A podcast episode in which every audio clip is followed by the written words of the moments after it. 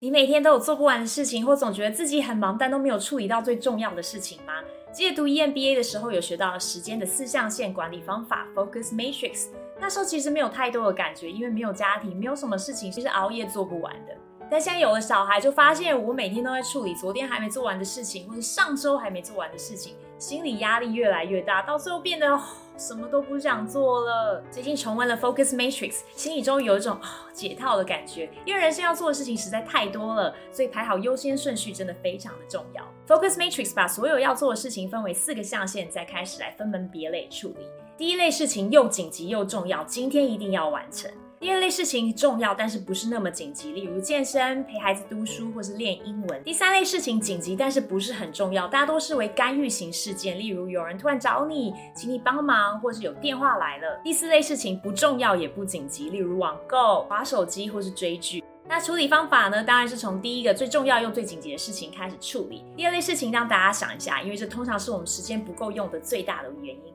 猜到了吗？第二类顺位其实是重要但是不是那么紧急的黄色格子，因为这类事情呢，通常是投资自我、提升生活品质以及经营关系的重要事项。处理做法是拟定明确的计划，例如想要陪孩子读书，如果每天进行真的太困难，那就选择每周二或者四吧，但是不是一周两次哦，因为这样不明确的时间点会让脑袋觉得这件事情我可以明天再完成，然后就无限推延。第三类事情是时间管理最大的骗子，但是大家总是习惯性的赶着完成，其实你仔细细想一想，就会发现这类型的事情完全没有时间限制，可以等一下再做，或是请别人做。如果你有很多这类型的需求，你可以同整你的需求，把它作为你的财务规划目标，开始编列预算，例如请家务帮手或者是 personal assistant。那灰色格子呢，是时间管理的垃圾食物，吃的时候很开心，但明天你就会发现累积更多的工作，长期下来，你就会发现你像是救火队一样，每天都在处理又紧急又重要的工作。那解决方式就是直球对决，把所有你要做的事情开始分类优先顺序，